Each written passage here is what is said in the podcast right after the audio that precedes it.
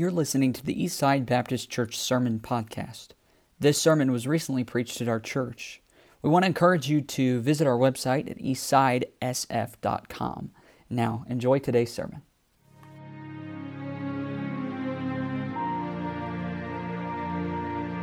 Um, to this point in Nehemiah, Nehemiah has finally gotten the wall done. And the people, um, to this point, this is really the point that Nehemiah has dreamed about. And uh, for, from the very beginning, chapter 11 is literally what Nehemiah envisioned from the very first time that he went into the king Artaxerxes in chapter 1. And when he had heard that the walls of Jerusalem were broken down and the temple sat unprotected, the work of God was limping along, it broke him. So we come to Nehemiah chapter 11, is where we're going to be tonight. And Nehemiah had such a heart for God and such a heart for Jerusalem back at the beginning that, his, that, that he and his people, they risked their lives to, to rebuild the walls of Jerusalem. I mean, he started by risking his life to just go in and talk to the king. But this whole process has about, uh, been about them risking their lives for something they thought was important. Uh, the king saw his passion right there in, in that meeting. He knew the character of Nehemiah, and he basically said, Nehemiah, I'm going to write you a blank check. Whatever it is that you want to accomplish in Jerusalem, I'm behind it. And he gave him every resources that he needed to see it done. And that was months ago. That was months before we get here to Nehemiah chapter 11. And now it's all come to pass. I don't know if that's ever happened for you where you had a big project and, and you worked on it for months and months. And when it finally came to fruition, when you finally got to see the ending, um, it made all the time worth it. And maybe that's a good description of Alex and Taylor tonight. You know, a baby is months and months, and you're waiting and you're anticipating. And when you finally see that little face, and you've got to see that little face because she's adorable. But when you finally see that face, you're like, that was all worth it. That's where Nehemiah is at. He's, they've gone through the rebuilding of the walls, they've gone through the reviving of the people, and then they come to Nehemiah chapter 11, and it's time to settle the city. It's time to actually, now that the walls are done, the temple is ready, the worship has been reinstated, it's time to bring people into the city. And that's essentially what he does here in Nehemiah 11. And so, real quickly, we're just going to stand and read the first couple of verses Nehemiah chapter 11, verses 1 and 2. And it says, And the rulers of the people dwelt at Jerusalem.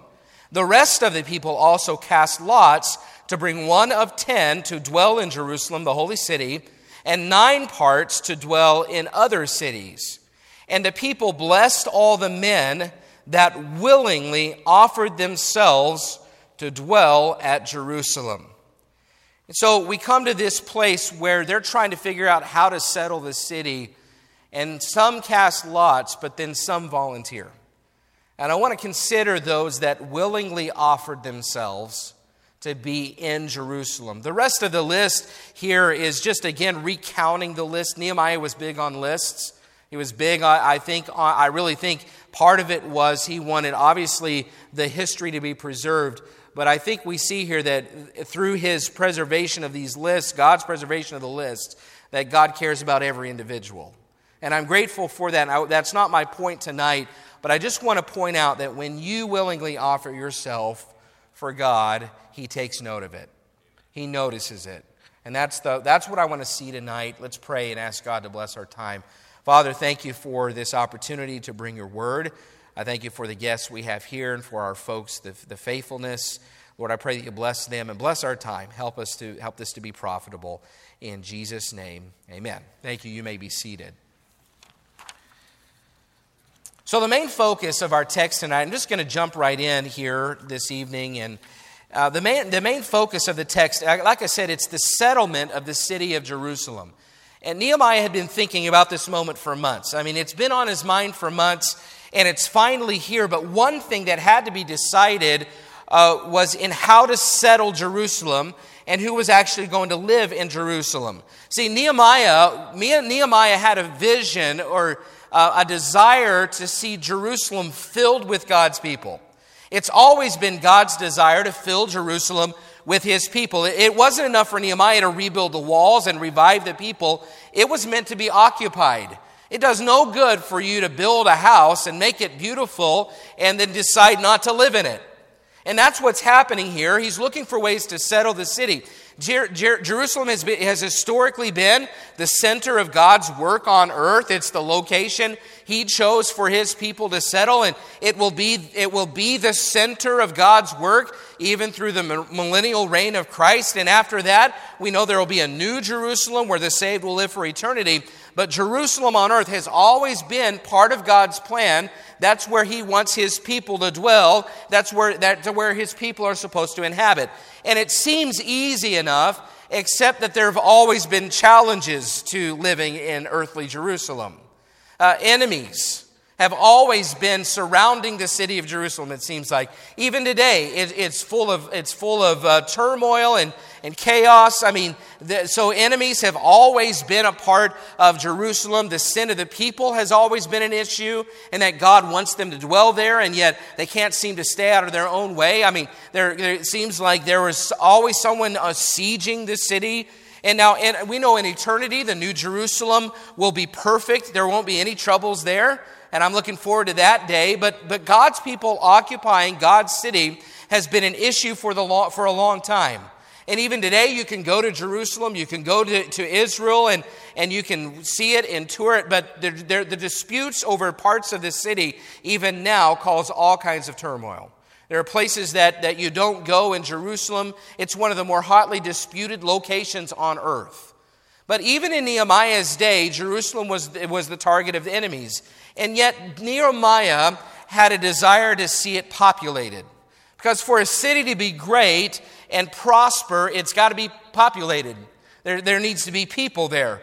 And during the exile for 70 years, it was essentially just a pile of rubble. And the temple was destroyed, the walls were torn down, nothing was going on. And so when Zerubbabel and Joshua um, brought back the first wave of Jews back to Jerusalem, they rebuilt the temple. It took them 15 to 20 years to do that. But then it sat unprotected for a number of years, unutilized largely until Ezra came by about 60 years later and started to try to, re, to repair the temple, reinstate the worship.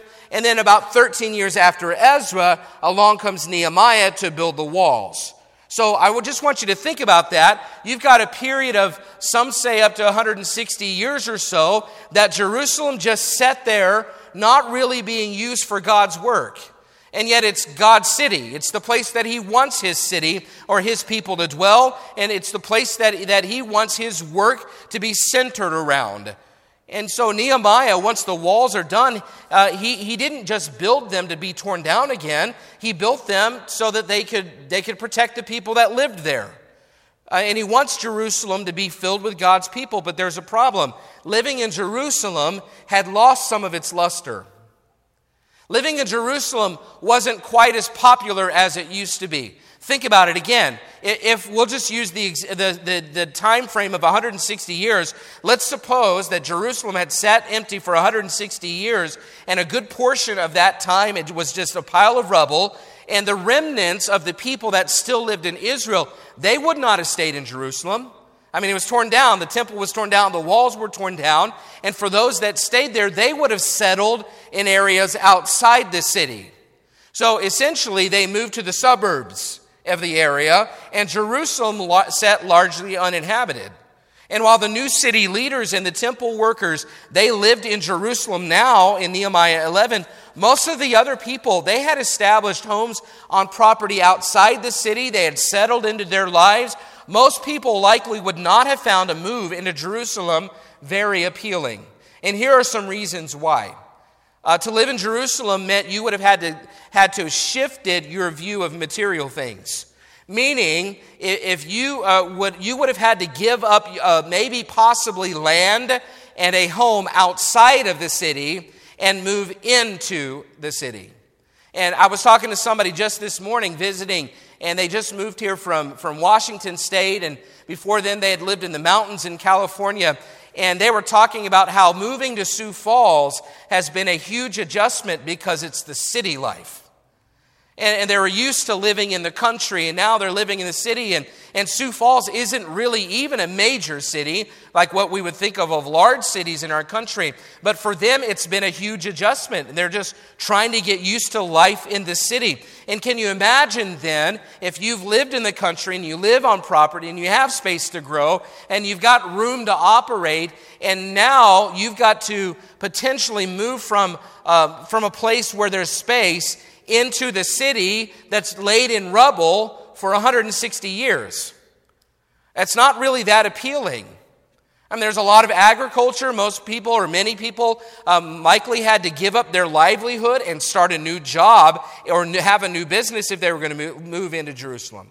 So, to live in Jerusalem, you would have also had to say goodbye to, potentially to friends and family if you lived in a different village. Most people had established lives outside the city. They probably enjoyed a certain level of peace and quiet and tranquility and a sense of community, and they would have to have to give that up.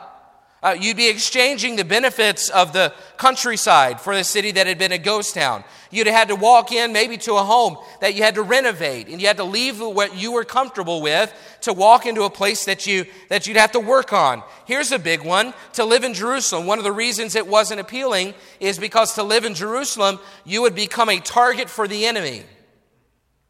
Uh, so, for much of Jerusalem's history, again, it's been at war. And yes, now there are strong walls around this city, but that also meant that the people, the enemies around them, we already know by going through Nehemiah, the enemies have taken notice. The enemies have started attacking, and, and maybe not even just with, with swords and spears, eh, they have started attacking verbally. And they started making threats and they, they, they've got a, now a large target on their back because the walls are rebuilt. So think about it. If you were choosing to live maybe in some quiet village or some small home on your own property that nobody notices, so to move to that, from that to a dangerous big city, that, was, that would have been a tough choice to make. So most people were choosing between staying comfortable on the outskirts of town relative ease, relatively unnoticed, raising families maybe in a lifestyle that they would prefer, or they could choose to uproot their families, move into a city that was being rebuilt, face enemy attacks, and basically start over with a new life in a place with more problems. That's the choice. So now you might see how Nehemiah is having trouble getting people to say, I'll live in Jerusalem. Yeah, I'll volunteer. So he comes up with a plan uh, to repopulate the city. Him and the Jerusalem Chamber of Commerce, Commerce, which I'm sure had just been you know, organized, they have an idea to get people back. Look at Nehemiah 11 1. It says, and the rulers of the people, so the rulers dwelt in the city of Jerusalem, and the rest of the people also, it says, cast lots to bring one of ten to dwell in Jerusalem, the holy city, and nine parts to dwell in other cities. So, you know what they essentially do? They start a draft. I mean, they were, they were going to draw names, and one out of every 10 people um, is going to have to move into the city of Jerusalem. And whether you wanted to or not, this would have been thrust upon you. If your name was drawn, call U Haul. It's time to move. I mean, that doesn't sound very appealing, but it's just part of your responsibility as a citizen in Jerusalem. It would have been a little bit like the way the U.S. government drafted men into the military during the Vietnam War. I mean, we might even have some here who were drafted to fight in that war. The mentality of those getting drafted, it may have been similar to what is happening here, and that they're saying, uh, you know, that's not really what I would have chosen to do. But there's a second group of people. I understand those but there's a second group of people that caught my attention in reading this. And this is what I want to focus on. This is a simple message tonight. I hope that's okay. Are you good with simple? Okay, or I can make it complex. So let's go simple. Verse 2, it says, And the people blessed all the men that willingly offered themselves to dwell at Jerusalem. See, there arose a group of men that volunteered to, to move to Jerusalem. So, among the nine tenths of the people that lived outside the walls, some were, I believe, divinely moved of God to uproot their families, leave behind their old lifestyles, say goodbye to some friends and family, and move into the heart of the battle, right into the thick of it. They, they, weren't, they weren't the ones saying, Leave me on the outskirts. They were saying, I want to be all in, I want to be right in the middle of the action. They moved into the heart of the city of their own accord. Now remember, leaving or moving to Jerusalem meant leaving your land, giving up an old life, doing something more undesirable, and moving closer to danger and hard work. And yet there was those so compelled that they volunteered to do it. And I'd never really noticed it before, but it caused me to think about God's work and how some seem to be drafted. And in being drafted, it's not really the choice they would make, but they're going to do it because, well, they were drafted. And yet there's a spirit of some that says, whether or not I'm drafted, I want to be in the middle of the action. When it comes to God's work, I'm going to willingly offer myself to be in the middle of it. You know, this is quite the thought. Some willingly offered. There were men leading their families, folks, to be so committed to the work of God that they were willing to leave their homes, to leave their extended families, their livelihoods, their family businesses, their security, their comfort, their familiarity, and put their lives literally at risk to move into Jerusalem. They chose, they chose danger over desire, they chose risk over rest. They wanted to be as close to the action as possible. I mean, it's kind of like, you know, when you go, if you've ever been to a, a professional game of any sort of uh, an athletic event, um, it's no fun to sit in the nosebleeds. Now, for the most part, that's all I've ever been able to afford, okay? Like, I think every sporting event, you take binoculars because that's where I typically sit. But you know where you want to sit? You want to sit right in the middle of the action. Like if you're going to watch a, a basketball game, you want to be courtside. If you're going to watch a football game, you want to be on the 50 yard line. If, you, if you're going to go watch hockey, I don't know who, who really watches hockey. I'm not a big hockey fan. I don't understand. I can't even follow the puck. But if, but if you're a hockey fan, you don't want to be far away. You want to be right close to the action, don't you? And it's amazing how in sports or in other things, and in, other arenas and areas of life, people want to be right in the middle of the action. But it seems like when it comes to God's work, most people would rather stay on the peripheral. I mean, the one area of life that we should want to be in the middle of the action should be God's work. And yet we want to stay on the peripheral. And, and I, I just, I really admire these men for wanting to be close to the action. And here's part of it the fact that it was dangerous, it didn't matter because it meant to them they got to be near the temple.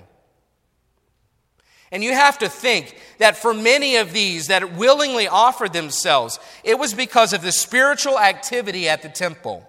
And see, it's this, in other words, they were more interested in spiritual things than they were temporal things. To them, the reward was worth the risk. And it, I think it's a little bit like the, this whole, the whole COVID 19 thing. And I, and I know it's not wise for certain people that might be at high risk with certain health conditions to be in a public place. I get that. But for the rest of us, you know what? We've decided that the risk is worth the reward. Because being in church far outweighs any risks we might face. And I'm thankful to be in a church that's decided that because the truth is, freedom has always come with a risk. I mean, if you want the freedom to drive a car, I mean, that is freedom, but every time you get on the road, there's risk. I mean, not just the Sioux Falls potholes, I mean, drivers. You know, people not paying attention. And I'm thankful that plenty of people willingly take risks to be close to the action when it comes to, to important things. And when you apply this to a church, it takes people willing to set aside temporal benefits for spiritual blessings. They're, they're willing to give instead of save. And every week when we have our offering and we walk out the doors and, and we put something in the offering plate, I'm thankful for a church and I try to be mindful of it. I'm thankful for people that could be spending their hard earned money on something else that the world sees as valuable, but they're willing to set some of that aside to give to God's work. Willing to give instead of save and you know if we if you start like we i do that sometimes and i think you know if we if we didn't give this amount every week i mean can you imagine the house we could afford yeah i mean we could have a, a, another car with under 200000 miles I mean, we, there's a lot of things you, we could go on better vacations. You know, literally, those are things that if you stop and think about it, you know, that's why some people don't give. Be, because they're, they're thinking about what they might have to give up. But I'm thankful for those that willingly offer themselves when it comes to giving to God's work instead of saving or putting it in retirement. And listen, I know those things are wise, but when you invest in God's work, there are eternal rewards. Uh, willing to invest time in ministry. I'm thankful that every week we have some that sacrifice their personal time to study for lessons and visit their classes and do ministry outside of church time. I'm grateful because there are a lot of things that you could be involved in, and yet you choose to give your time to God's work. I'm thankful. Willing to offer their services at, at times instead of charging the church. You know, got a number of people that do that have special special uh, abilities and and not superpowers, but they've got they've got skills technical skills. And you know, and they give those skills to the church, and the church benefits greatly. I mean, I think about all the ways that, that we, our bills would be different if we didn't have volunteers willing to give of themselves. I'm thankful for it. You know, we all have so many things we could invest in during the week, and I'm thankful for those willing to offer themselves because they see the value that comes from serving the Lord. And this principle also shows up, you know, in our families. And I, I'm thankful how families treat something uh, like treat church. And maybe they, we've got families, and I know that have struggled through this, and they've got an opportunity to move, and they've got a better job on the other end, and, and yet they stop and think, wait, wait, where's the church? What church are we going to be a part of when we move there? And they start doing research and find out there's not one reasonably close. And so the dad decides to take less money so that they can stay in a good church for his family rather than take the paycheck. He, he says, no, spiritual benefits are more important than the temporal things. Willingly offering. It means putting spiritual priorities above everything else. And I'm just going to ask you then is God's work at the center of your life's activity? How about your family? do you consider the church in your family decisions? Is this part of your weekly life? You know, I'd love it if, if we, if families at East Eastside were at the church more during the week. I mean, it gets pretty lonely, doesn't it, Judy? I mean, we're up here and, you know, it's quiet. And, and I just think sometimes I think, well, you know, what's happening during the week? I know life gets busy, but, but I mean, there should, you should have responsibilities at Eastside that cause you to maybe be at the church more than just on, on church days. I mean, responsibilities and ministries, and, and, and it'd be, be good to just have it be a part of our life. And, and I don't want to point anybody out, but I know uh, I was talking to uh, the Mares family, talking to Gabby and, uh, about camp this year, and they had a vacation scheduled when, when we gave them the camp dates. And they changed their vacation dates so their kids could go to camp. I'm telling you, I, that's a huge deal to me, Brother David. I'm just, I'm, I'm just thankful for that example because it means that, that the Mares family sees the value of the spiritual investment in their kids, and they're going to say, No, we'd be willing to make an adjustment and eat, whether or not we've got something scheduled we want our kids to go. I'm just I'm grateful for that example, and I think we more of us ought to be thinking along those lines. You know that, that God's work is a priority even in our family's life, and we're going to adjust our family to God's work, not the other way around. And there were others, so there were plenty who did it so they could be right there near the temple. I think there were probably others who did it to support Nehemiah. You know, they willingly offered themselves to support God's man. And I don't want to be self serving about this tonight. It's a principle in God's Word. God doesn't miss it when we support and give our loyalty to the spiritual authorities in our lives. And listen, it's not just because the spiritual authority, and, and I'm going to throw myself in that category. It's not because the spiritual authority deserves it. It's not even because he demands it. It's because the position means a lot to your spiritual life.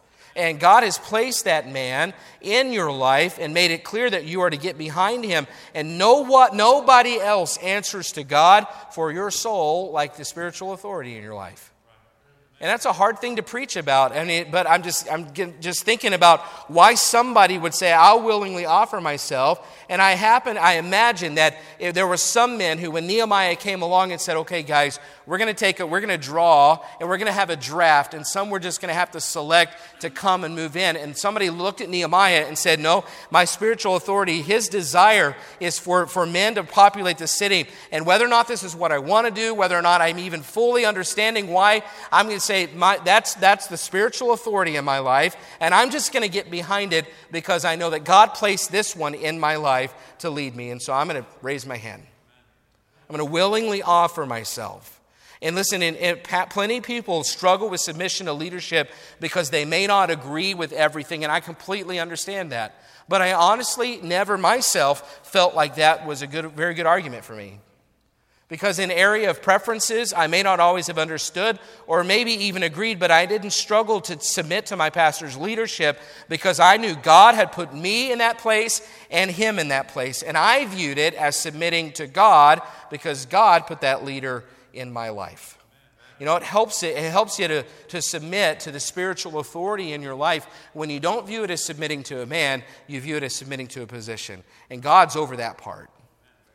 So, some, they wanted to be part of the temple. They wanted to be close to the temple. There were others that wanted to be close to Nehemiah. They wanted to support him. And then I'm sure that others did it because they wanted to be close to the fight. they wanted to be in the middle of the action. And they wanted to be there to, to if there was a fight break out, then I'm going to be there. And some guys are like that, aren't they? Every time there's a fight, they're somewhere around. It makes you wonder. They wanted to be there to protect the city. They didn't want to miss the activity. They, they wanted to observe the city grow and they wanted to be a part of it. And it says something about a person's heart for the Lord when they just want to be involved in everything. And somebody says, I don't want to miss a thing. I'm going to be there. I mean, it, listen, I believe there were some that you just couldn't keep away from the temple no matter what. And we need members like that. We need no matter what kind of church members. I mean, no matter the, the weather, and they're going to try to get there. I mean, it, I'm, not, I'm not saying it's always reasonable. I know it's not. But, but we had some folks here this morning um, up in their years, the Vermomes, and they come on Sunday mornings, and they made it out this morning. I think the Vermomes, if they could, they aren't able to make it to every service, but when the weather comes, they're no matter what kind of members. And I'm thankful for that. Uh, we need some no matter what members when it comes to serving in your ministry. And you say, no matter what, even if, even if things don't go my way, even if I don't feel like it, I'm going to do my responsibility and I'm going to serve and I'm going to be faithful no matter what. In spite of the weather, in spite of how I feel, no matter what, I'm going to be in my spot. Some people are, they just can't help themselves. I mean, there's a need in this ministry, I'll do it. There's a teacher needed there, I'm all in. There's, a, there's help needed um, eh, to set up or tear down, I mean, I'll do it. I'll be the first to jump in. I'll be the first to sign up. I won't let that announcement go on too long before somebody volunteers. I'm going to be the one. I'm all in no matter what. Now, folks, don't be someone who waits to jump in eh, when someone has to twist your arm to do it. And our heart for the Lord should drive us to want to be in the middle of the action no matter what. And it may not even work out for you to do it, but God will bless your spirit to say, I'll be, I'll be the one. I mean, seek ye first the kingdom of God and his righteousness, and all these things shall be added unto you. God sees it. He sees the spirit that says, no matter what, I'll be there, I'll be the first to volunteer. And I, I think others probably volunteered because they just had a heart for God's work. In Matthew 22, 37, Jesus said the greatest commandment is to love God with all your heart. And if you have resistance, friends, to willingly offer yourself for a need that would further the work of God, what does that say about your heart for God? If there's resistance, and, and I'm not trying to be hard tonight, I'm just trying to get you to ask some important questions. When I think about uh, the, the kind of descriptions that I desire for people to talk about when it comes to my children, I pray that people will say about them, well, you know, they have a heart for God. And I, I, can't think of a greater compliment than they have a heart for God. But how does your heart for God express itself? It expresses yourself with how you serve and how you deal with other people and what kind of fruit of the Spirit you exhibit. And listen, our love for God will be revealed in our willingness to offer ourselves to Him. You know how Jesus Christ proved His love to us? But God commendeth his love toward us in that while we were yet sinners, what did he do? Christ died for us. You know, you could say Christ willingly offered himself for us. God's love for us was proved by his actions. And I don't know all the reasons that these men and women and families willingly offered themselves, but I know this God appreciates those who value spiritual things and who support God given leadership and who have a heart to be close to the action and love God above all things. So, how willingly do you offer yourself for God's work? To be willingly offered, willingly. It starts with our motivation. Willingly offered. In other words, they, they had a heart to do it. So I'm asking tonight do you serve out of obligation or out of love? See, to be willingly offered means your motives are right. So I'm asking you tonight are you in your ministry because of your love for God? And if you're not in a ministry, what does that say about your love for God? Do you prepare for your ministries because you love God, or do you do it because you have to? Well, you know, I'm here, I've got to serve, it's got to get done, so I do it. Is that the spirit that you find yourself approaching ministry with? Or do you find yourself thinking, no, I love God to the point, I love Him first, and I want to do my very best in this, and I'm going to do it this week? My very best. Is there a willingness to give up time and, and put in effort and sometimes even sacrifice part of your personal life for the work of God? Or do you begrudge it when a sacrifice is required of you that you didn't sign up for? Because I don't know if you knew this or not, but when it comes to church work, I mean, there's, you don't get paid a whole lot. And you know, there's plenty of times in church work. And my wife just did a devotion on Tuesday at the ladies' meeting, and I wasn't there, but she preached it to me before she went. So, um, altar call and everything. I, I responded because she told me to. you know, her, her idea was spend and be spent. You know, that's ministry is that there are times when you get to choose how you spend your invest your time. There are other times when someone comes along and you don't get to choose it, you're spent and it's not on your terms. And both of those, Paul said, are valid ways to serve God. And there will be times that somebody comes along and they require something of you you didn't offer, and they spend you, and it wasn't even on your terms. And you have to decide no, listen, my motive is I'm doing this for God. So no matter what happens with this other person, I'm not going to let it bother me. I'm not going to let it hang over my head. I'm not going to let it turn into bitterness between me and them because sometimes you get to spend, but there are other times where you're just, you're spent. And are you going to begrudge that? Or are you going to say, no, when I told God I'm willing to do whatever, it meant sometimes people are going to spend on you. And so if you say, no, I sacrificed myself, I said, whatever it is, God, whatever it is that you want, you were saying yes to everything, including at times being treated unfairly or being treated in a way that you don't think is right. And listen, I'm not saying that should happen at all. But I am saying when you volunteer, when you willingly offer yourself, you don't get to come up with the terms. So are you willingly offered? Because I'm not sure that it counts the same if we offer, but we do it with a wrong spirit. Because the last I checked, our motives matter to God. In Colossians chapter 3, Paul writes to husbands and wives and children and families and employees and every other category of person. And he says, And whatsoever ye do, do it heartily as to the Lord and not unto men, knowing that of the Lord ye shall receive the reward of, inherit, for, of the inheritance, for ye serve the Lord Jesus, or the Lord Christ. That's what it says. So, whatever you do, do it heartily as to the Lord. You don't serve men, you serve God. He's the one that controls the inheritance. You serve the Lord Christ. So, listen, if we're going to really pay attention to those verses, then if you're going to go through the motions in the Lord's work and not be willingly offered, there's a chance you don't get to enjoy the reward. Because God is looking not just at what we're doing, He's looking at why we're doing it. Our motivation matters. Our motivation down here matters for our rewards up there. So, as we just go through the motions, be careful because I think we're probably putting ourselves in a position to be sorely disappointed when we stand before our Savior. There's a whole, there's a whole segment of people in the New Testament that just went through the, mo- the motions. They were the Pharisees, and they were most often the target of Jesus Christ preaching. So, willingly offered is the best way. Don't, don't serve God because you, drew the, you feel like you drew the short straw. I mean, if, you ever, if we ever get to the place where we serve God in some area and we're thinking, well, it's because nobody else really wanted to do it, but I get, I'll just do it. I mean, that's the wrong motivation. You know, the worst job you can think of for God is of great value to God. Don't minister in the children's ministry just because someone guilted you, guilted you into it. Don't invite somebody to church because, well, I'm going to get asked about it, so you feel forced to do it. Don't be manipulated into helping in ministry at Eastside. Willingly offer yourself, and that's always better than reluctantly offering yourself. Well, I'm still doing it. Yeah, but it's not the same to God.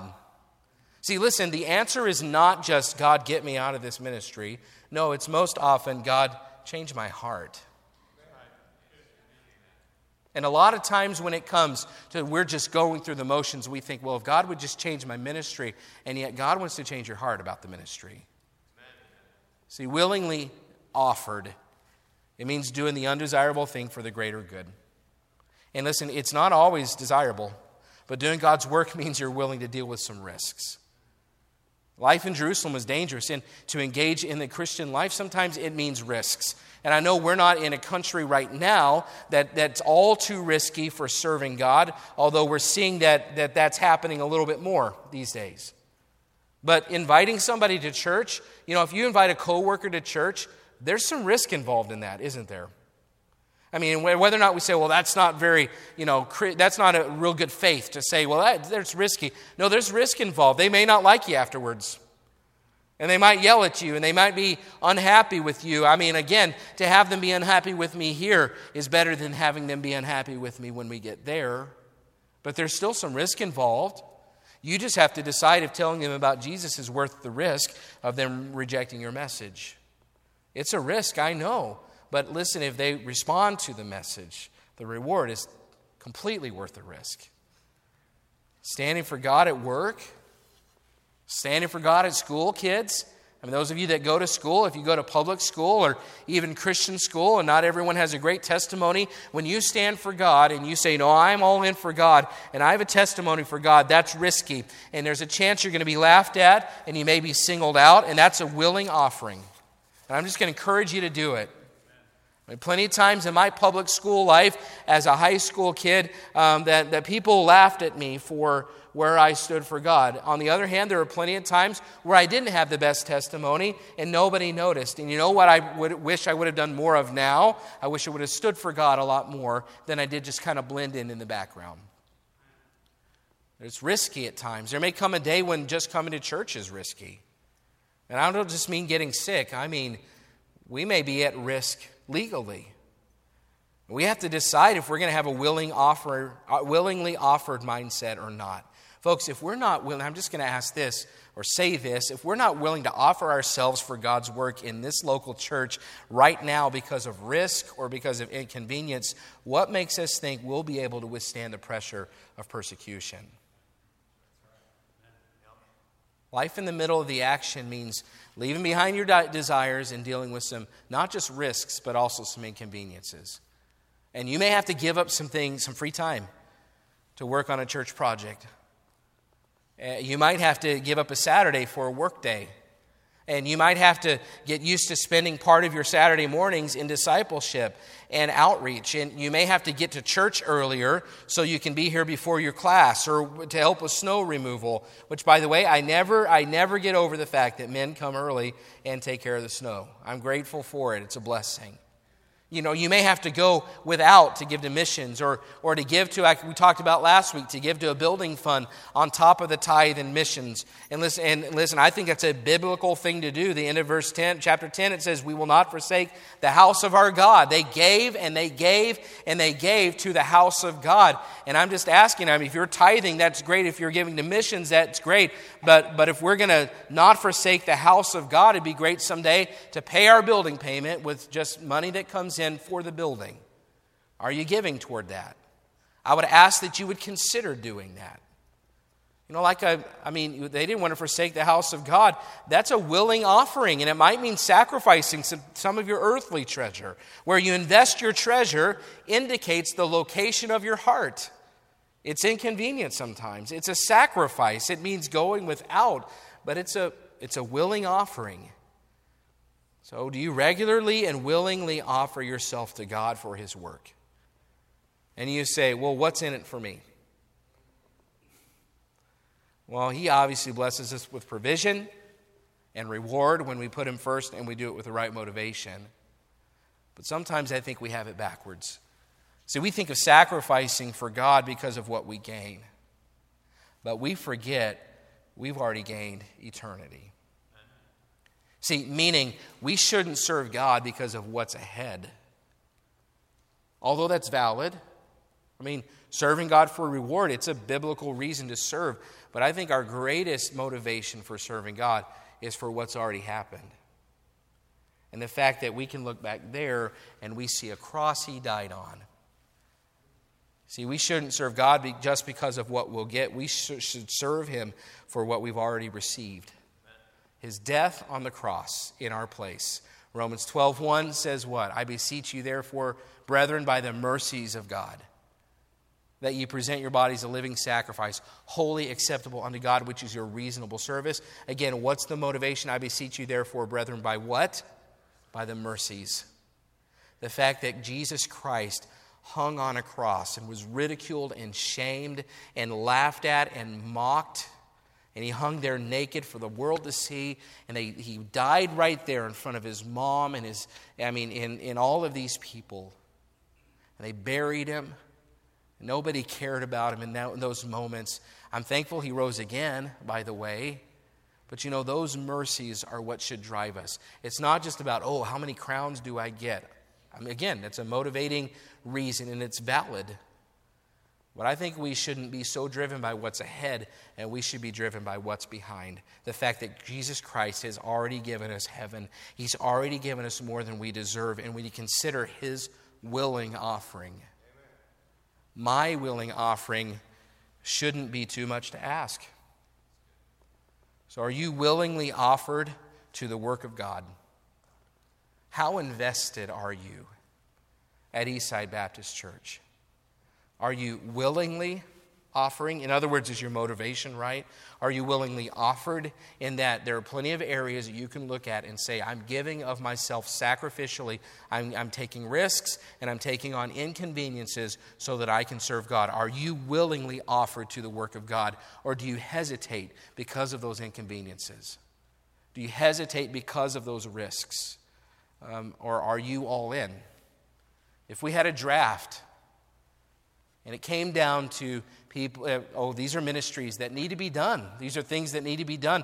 This is outreach that needs to be done. These are people that need to be reached. This is discipleship that needs to be done. These are lessons that need to be taught, and these are workers that we need, and there's schedules that need to be filled. Uh, when it comes to that, if it came to that, and we, we were going to draw straws, would you be um, in the huddled among the group saying, okay, please get a long straw, please get a long straw? Or would you be looking at the rest and saying, you know what, forget all that. Hey, you know, if that needs to be done, my hand's up. I willingly offer myself. I'm not going to wait so the pastor has to kind of drag out the announcements for a few weeks. I'm going to just raise my hand and say, I mean, whether or not somebody approaches me about it, listen, if there's a need, I'm all in.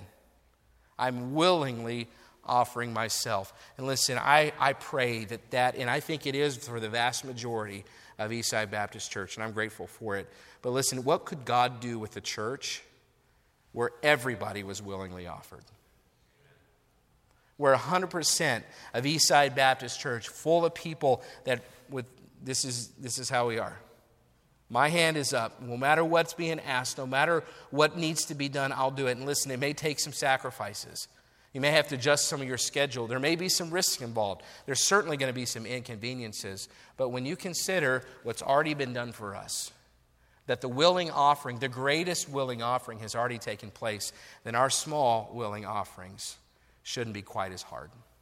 Let's stand together, every head bowed, every eye closed.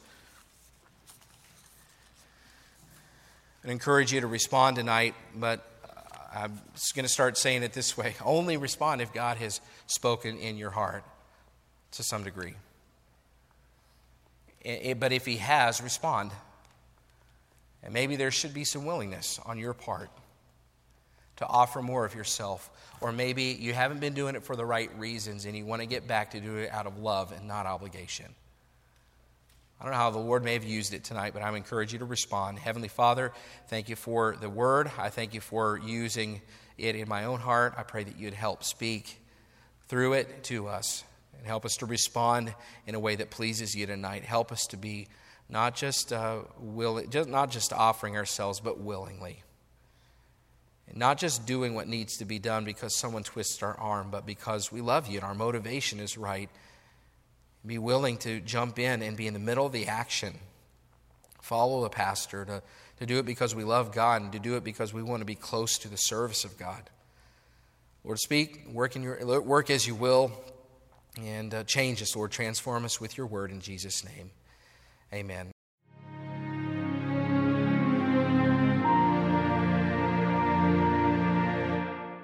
We want to encourage you to visit our website at eastsidesf.com.